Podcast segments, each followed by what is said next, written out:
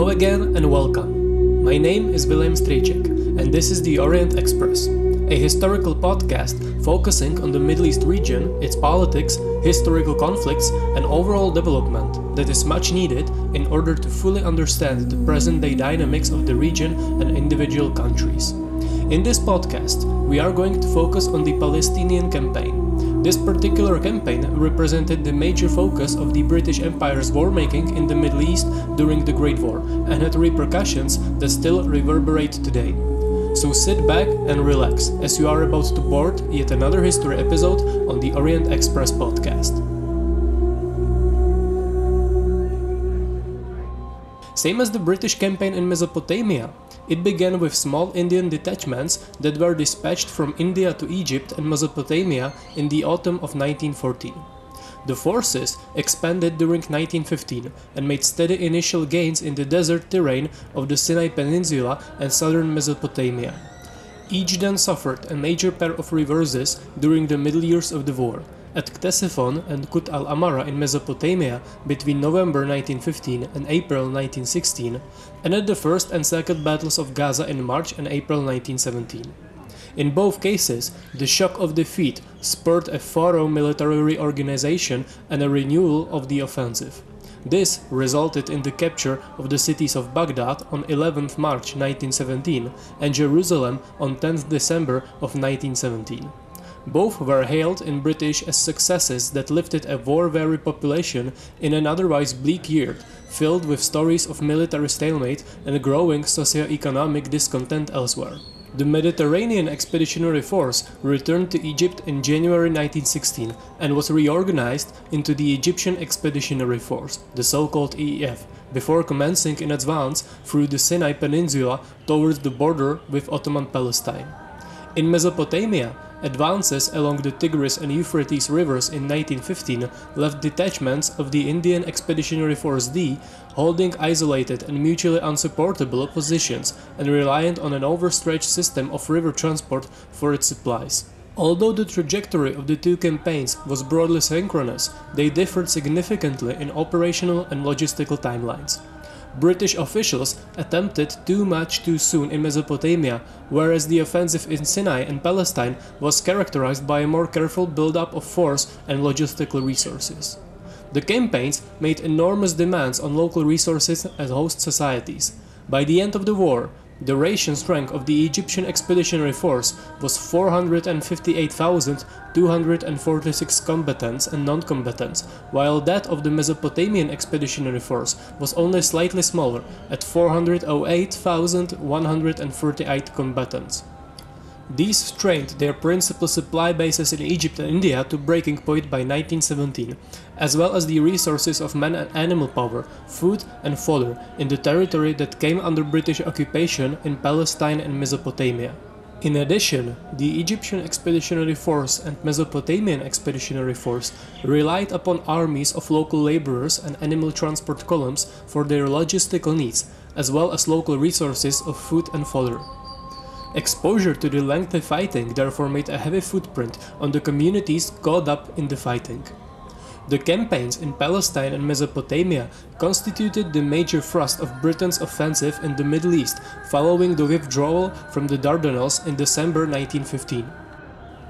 By contrast, the Ottoman focus after Gallipoli was very much on the Russian front, with the loss of Erzurum in February 1916 followed by heavy fighting that summer.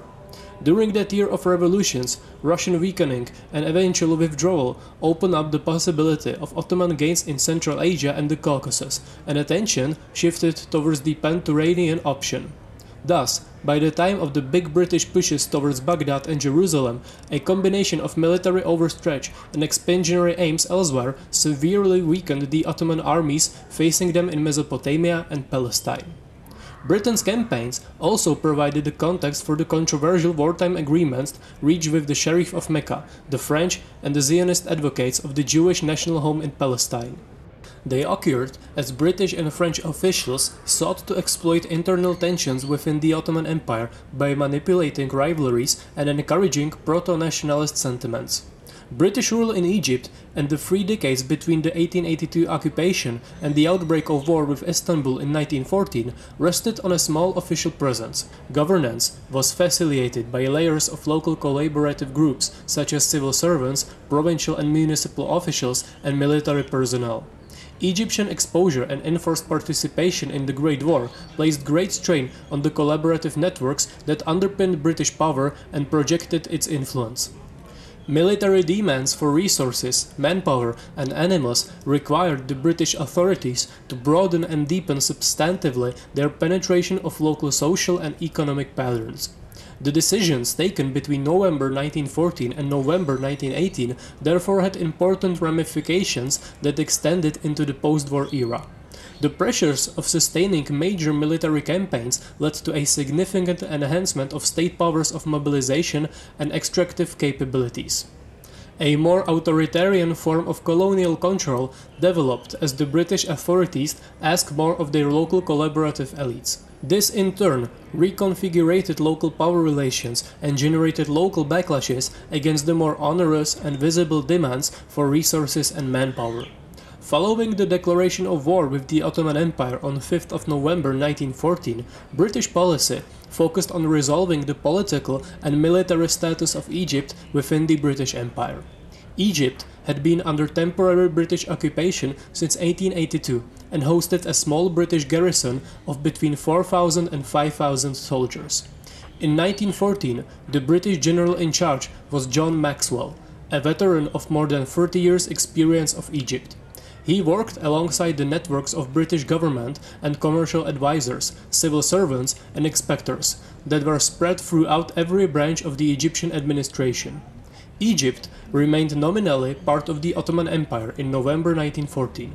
The outbreak of the war with Istanbul naturally focused attention on this fact. Grey initially proposed the outright annexation of Egypt, but was opposed by the acting consul general in Cairo, Sir Milne Cheetham. Cheetham defended the cooperative tradition of the temporary occupation and argued that annexation would contradict the British government's declared aim of upholding the rights of small nations. The religious dimension was a further complicating factor that led the residency in Cairo to advocate a cautious approach in 1914. In August 1914, British defense planners decided that imperial interests could best be defended by restoring the balance of power in Europe. In this respect, Britain entered the war in order to preserve the status quo rather than to make territorial acquisitions in the Middle East or elsewhere. Nevertheless, Britain's imperial position was based on maintaining control of the strategic artery of the empire, the Suez Canal.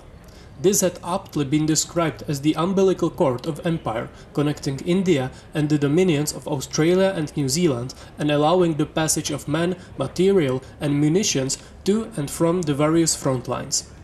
Alongside the elimination of Germany's global network of communications and coaling stations, securing the Suez Canal and by extension maintaining stability in Egypt and its approaches were critical to securing empire's functioning. On 2nd of November, with war imminent, the British military authorities issued a proclamation to the people of Egypt. This stated that Britain would assume full responsibility for its defense and that no Egyptian would be asked to participate in the fighting. A system of rigorous press censorship and counterintelligence work added further layers of protection. Together, these measures successfully blunted Istanbul's declaration of a holy war on 14th of November. During this period, military units from India, Australia and New Zealand all passed through Egypt on their way to the European front. In addition, two Indian divisions, the 10th and the 11th Indian Infantry Divisions, arrived as the core of the new force in Egypt, tasked with securing the Canal Zone. On 19th of December 1914, Britain declared Egypt a protectorate and replaced the proto-Ottoman ruler Abbas Hilmi II with his nephew, the pliant pro-British Hussein.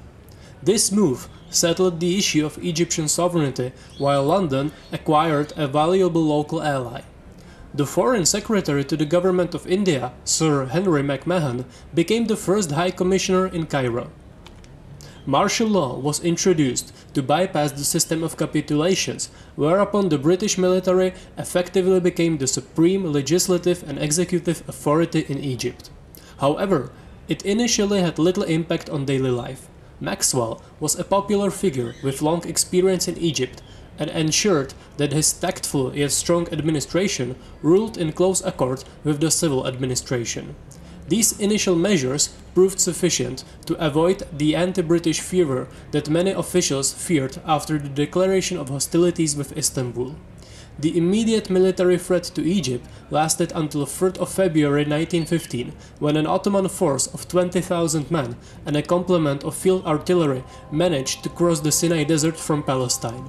They were led by the German general Friedrich Kress von Kressenstein, a member of Liman von Sanders' military mission, and consisted of two divisions, the 10th and 25th the Infantry Division, totaling 25,000 men, of Jemal Pasha's 4th Army. The raiding force attempted to block the Suez Canal and blow up the Sweetwater Canal that ran parallel to it. However, the attempt to infiltrate the Suez Canal using inflatable pontoons and rafts was beaten back by the canal's Indian defenders with the heavy loss of more than 1,500 Ottoman lives, though not before two companies had actually managed to cross the canal and establish a small bridgehead on its western bank. The engagement marked the end of the direct military threat to the canal. During 1915, Egypt served as the main base for the Dardanelles campaign. Military operations at the Gallipoli occupied British attention during the spring and summer as the campaign expanded in scope and size. The Egyptian city of Alexandria became the main base for the Mediterranean Expeditionary Force, owing to the lack of suitable deep water ports and infrastructural facilities in the eastern Aegean. A fleet of 120 transport ships plied between Alexandria and the advance base on the islands of Mudros. The ships kept the troops supplied with rations and ammunition as well as reinforcements of troops and pack animals. Meanwhile, the main supply base at Alexandria made use of the substantial pro-existing manufacturing and repair facilities available locally. Outright military demands on Egypt were not at first onerous in 1915. They consisted primarily of constructing hospital accommodations for the casualties from Gallipoli, requisitioning buildings for military works, and implementing military regulations to control the twin vices of drink and prostitution. Egypt's role in sustaining Britain's military effort in the Eastern Mediterranean increased significantly in October 1915 after German and Austrian forces invaded and quickly overran Serbia. The military demands for maintaining forces at Gallipoli and Salonika meant that military policy in Egypt was relatively limited in 1915. Approximately 60,000 troops of the force in Egypt were confined to a passive defense of the Suez Canal. This led to concerns among the military authorities in London that the canal seemed to be defending the troops, not the troops defending the canal.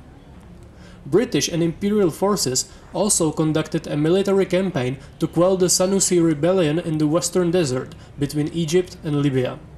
This had its origins in Senussi resistance to the Italian invasion of Libya in 1911. An armed uprising began in November 1914 in Tripolitania and the southern Libyan province of Fezzan before spreading west to the Senussi heartland of Cyrenaica at the edge of Egypt's western desert. Italy's decision to enter the Great War on the side of Britain and France led the Ottomans to increase their levels of material support to the Senussi, who themselves had declared the Holy War on the Italian presence in Cyrenaica as early as 1913. The Italians' hold on Libya contracted steadily, and by the end of 1915 was reduced to the coastal cities of Tripoli and Benghazi. Moreover, they suffered a major reverse in April 1915 at the Battle of Gardabiya at the hands of the erstwhile local ally Ramadan al-Suwaili of Misurata, resulting in the virtual annihilation of the Italian force in Libya. To the east, Ottoman pressure grew on the Grand Senussi Said Ahmad al-Sharif to launch an attack on British forces in Egypt from the rear. This paid off in November 1915 as a force of 5,000 combatants crossed the frontier and marched eastwards along the coast towards Alexandria. Simultaneously, a German U-boat transported Ottoman and German officers to the Egyptian coastal settlement of Sollum and overpowered a British force there. In response, the British formed a western frontier force of two brigades, a squadron of the Royal Flying Corps, and units from Australia, New Zealand, South Africa, and India. It established its headquarters at Mersa Matruh, midway between Alexandria and Sollum, and methodically began to roll back the Senussi advance. This was achieved between December 1915 and March 1916 in a series of five engagements that marked the end of the Senussi threat along the Mediterranean coastline. However, fighting flared up again in October 1916 when Senussi forces occupied a number of strategic oases, forcing the British to divert troops from the Sinai campaign to maintain a garrison in the western desert. Finally, in February 1917, a British light armored car brigade defeated the Senussi and forced their final withdrawal across the Libyan frontier. With the threat of attack from the rear nullified, the British could focus on the advance east across the Sinai Peninsula and into Ottoman Palestine. British plans for a methodological advance were underpinned by painstaking logistical preparation. This reflected their growing awareness of the current breakdown in their logistical arrangements in Mesopotamia. In Sinai, the advance was to be accompanied by the construction of a single track railway and a water pipeline. Both commenced at the Suez Canal port of Qantara and constituted what one contemporary observer labeled as umbilical cord linking the advancing troops with their food, water, and military stocks. In the meantime, Kress von Kressenstein led a second Ottoman raiding force of nearly 4,000 men across the Sinai to mount a surprise attack on the 5th Mounted Brigade at Qatia at 23rd April. As with an attempted raid on the canal the same day, and with the earlier February 1915 assault, it was beaten back, although with severe British casualties. The attack served further notice of the need to secure strategic depth in Sinai. The final Ottoman threat to Egypt and the Suez Canal came on 4 of August 1916 when a joint German-Ottoman expeditionary force comprising of the 3rd Anatolian Infantry Division and machine gun companies and trench mortar battalions from the German Pasha I group attacked British and Anzac forces at Romani. British forces emerged victorious at the Battle of Romani and finally secured the Suez Canal from enemy attacks. In retrospect, it marked the end of the defense of Egypt and the beginning of the transition of the Sinai campaign from a defensive maneuver to defend the canal into an offensive posture aimed at invading Ottoman territory in Palestine itself. In March 1917, the Egyptian Expeditionary Force launched offensive operations in southern Palestine. The assault on the Ottoman town of Gaza on 26 of March constituted the juncture at which the defensive campaign to protect the Suez Canal became a thrust into enemy territory. A combination of military, logistical and broader geopolitical factors lay behind the decision to extend the campaign into Ottoman territory. The seizure of Gaza and the town of Beersheba to its east would secure control over the two principal sources of water supply in the region. Its more temperate climate and ecology of grassland, wheat and barley fields, gardens and orchards would provide a healthier summer base for the Egyptian expeditionary force than the malaria-ridden coastal plain, as well as critical supplies of food and fodder for the troops and their pack animals. Control of Gaza and Beersheba would also deny the Ottomans the use of the towns to block the Egyptian expeditionary forces' routes of advance. Furthermore, their capture would provide cover for the extension of the military railway into Palestine itself. The invasion of southern Palestine was a part of broader international strategy of exerting combined pressure of the Central Powers on all fronts. This was agreed at an Anglo-French conference in Calais on 26 of February 1917. The War Cabinet in London believed that the conquest of Palestine would help restore British strategy in the East. This was particularly relevant in the aftermath of the military humiliation and defeat suffered at Kut al-Amara in Mesopotamia in April 1916, which officials worried had dealt a damaging blow to British mystique and prestige. They also hoped that a successful campaign would stimulate the Arab revolt in the Hijaz, draw Ottoman troops away from Russian troops in Armenia and British forces in Mesopotamia, and assist in the general expulsion of the enemy from the Middle East. On 26th of March 1917, the Egyptian Expeditionary Force made the first of what would eventually be three attempts to take Gaza. Initially, the assault was successful as cavalry units quickly enveloped the town, although plans to use shells filled with poison gas did not materialize. This was in part because of a faulty British assessment that the Ottomans would fall back to a line stretching from Jerusalem to Jaffa rather than hold the position at Gaza. War Cabinet requested that Murray continue the advance into enemy territory in Palestine. This necessitated a second attempt to take Gaza on 17th to 19th of April, featuring the eventual first use of poison gas in any Middle Eastern theater of war.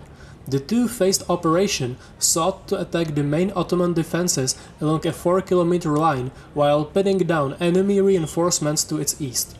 However, the attack was beaten back by a forward and reinforced Ottoman garrison numbering more than 20,000 men, with no progress to show for the heavy casualties sustained.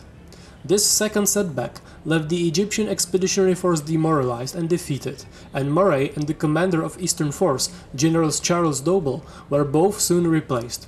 Murray was succeeded by General Sir Edmund Allenby on 11th of June. The Third Battle of Gaza took place between 31st October and 7th of November 1917. It began with the seizure of Beersheba and its water supplies by the 20th Corps and the Desert Mounted Corps in the end of October. Gas shells were fired by the 52nd Division at Gaza, but in general were found to be largely ineffective.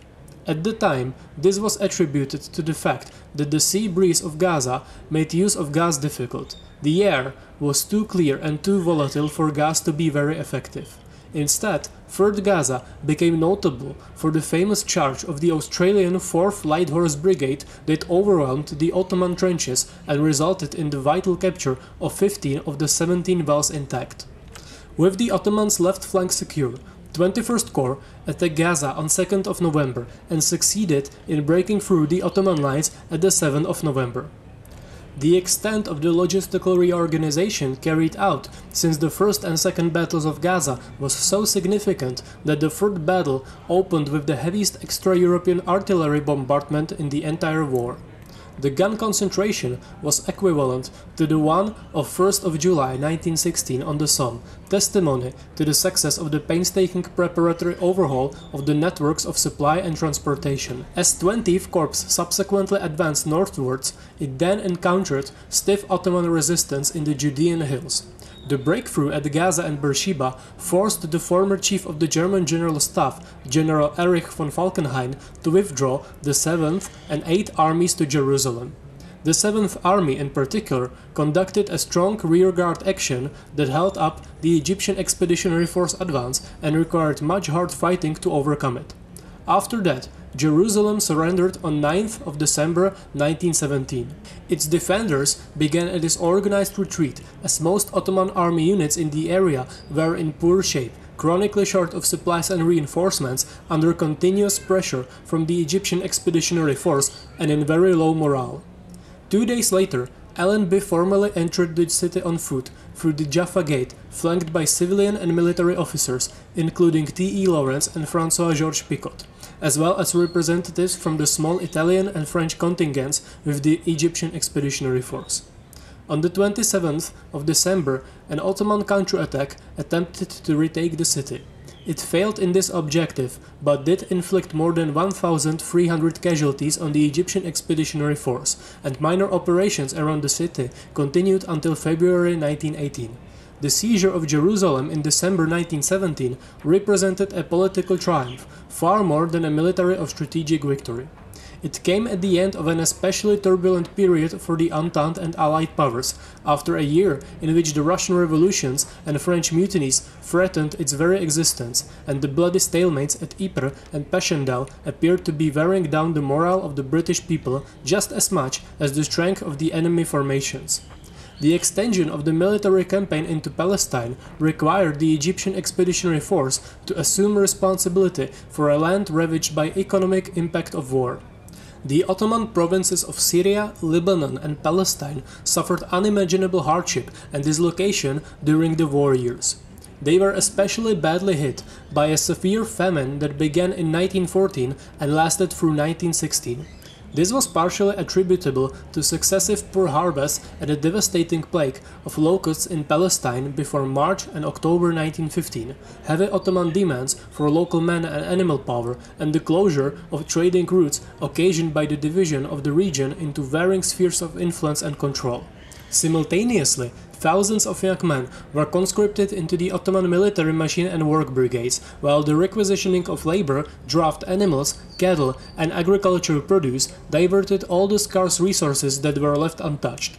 These measures imposed a very great strain on the civilian inhabitants of Syria and Lebanon as food shortages began in the cities and towns before spreading rapidly to rural areas and close to a half million of people died of famine. The impact of these extractive policies was magnified by repressive Ottoman measures that restricted the flow of supplies to the Levant for fear that they would fall into enemy hands, and by the repressive nature of the Ottoman government under the leadership of Ahmed Jamal Pasha. It was against this grim socio-economic backdrop that the British occupying authorities began to set up a local administrative structure in their areas of control in Palestine. As detailed above, large-scale military operations halted after the capture of Jerusalem in December 1917, aside from relatively minor initiatives to consolidate and strengthen the Egyptian Expeditionary Force line of defense. During the summer, the Egyptian Expeditionary Force limited its activities to small-scale raids designed to improve positions on a very local level. Quite apart from the inadvisability of undertaking large operations during the summer heat, Allenby needed to reorganize his force after losing most of his British battalions to France. This created logistical difficulties as the replacement battalions from India needed to be transported to Egypt, equipped and trained, before being sent up to the line to Palestine. The final Battle of Megiddo began on 19 September 1918. It coincided with General Louis Franchet d'Espèrey' decisive breakthrough from the Salonika front at the Battle of Dobro and thus caught the Central Powers in a state of general retreat. For their part, Allenby's force in Palestine smashed through the Ottoman lines in a joint infantry-cavalry offensive. Large numbers of aircraft and mechanized transport units cut off and routed the retreating Ottoman armies in what was later recognized as a textbook example of a mobile, deep battle. A disorderly Ottoman withdrawal turned into a rout that surprised and surpassed Allenby's own expectations. The destruction of the Ottoman 7th and 8th armies and the retreat of the Ottoman 4th army from Amman paved the way for the Egyptian Expeditionary Force to advance northward through Syria and Lebanon. Some 75,000 Ottoman troops were taken prisoner during the offensive, which halted after the capture of Aleppo on 26th of October, for the cavalry and mechanized transport had far outstripped their supply lines and railheads. The Palestine campaign formally ended with the Armistice of Mudros on 30th of October, which took the Ottoman Empire out of the war. Nevertheless, the British-led invasion and occupation of Palestine in 1917 to 1918 had far-reaching administrative and regional ramifications. Following the capture of Jerusalem in December 1917, Allenby established an Occupied Enemy Territory Administration, the so-called OETA, in Palestine, under the auspices of the chief political officer within the Egyptian Expeditionary Force, Gilbert Clayton, and with General Ronald Storrs as military governor of Jerusalem. The issue of local administration became yet more urgent in the rapid crumbling of Ottoman positions after the Battle of Megiddo in September 1918. As the Egyptian Expeditionary Force advanced northwards through Syria and Lebanon, it assumed responsibility for a famine-affected region in a state of economic collapse. The administrative vacuum caused by the retreating on 23rd of November 1918, the British issued a military edict formally dividing the region into three occupied enemy territories. Occupied Enemy Territory South covered Palestine and was to be under British occupation. By contrast, Occupied Enemy Territory West comprised coastal Syria and was placed under French responsibility. While occupied enemy territory east included the interior of Syria from Aleppo to Aqaba and was designed to be an Arab administration under Emir Faisal bin Hussein, the son of the Sharif of Mecca and leader of the Northern Arab Army. Finally, the occupied enemy territory north contained areas outside the other free zones, notably Kilikia, and was placed under French administration as well. Needless to say, these decisions clashed with the diverse agreements made during the war and laid the seeds for much future bitterness and divisiveness. With these decisions, the campaign in Egypt and Palestine came to a formal, if messy, end. However, the legacies of wartime hardship and the implications of the political agreements made between 1916 and 1918 came to haunt the transition to post Ottoman forms of control. They still remain issues a century later, both in terms of their enduring impact on regional dynamics and in terms of the nations and states that came into being after the war. With that being said, we've arrived to the very end of this episode. As always, thank you for listening to the Orient Express History podcast that aims to provide interesting and detailed information about the history of the Middle East.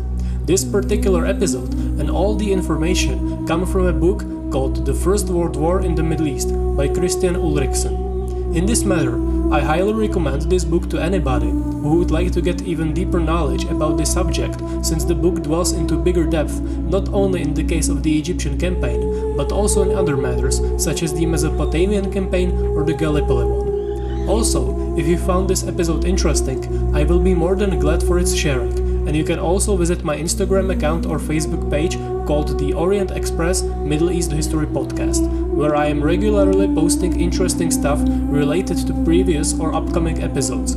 So if you're curious about the topic of the upcoming episode, don't forget to hit the like and follow button. See you next week with another episode of the Orient Express History Podcast.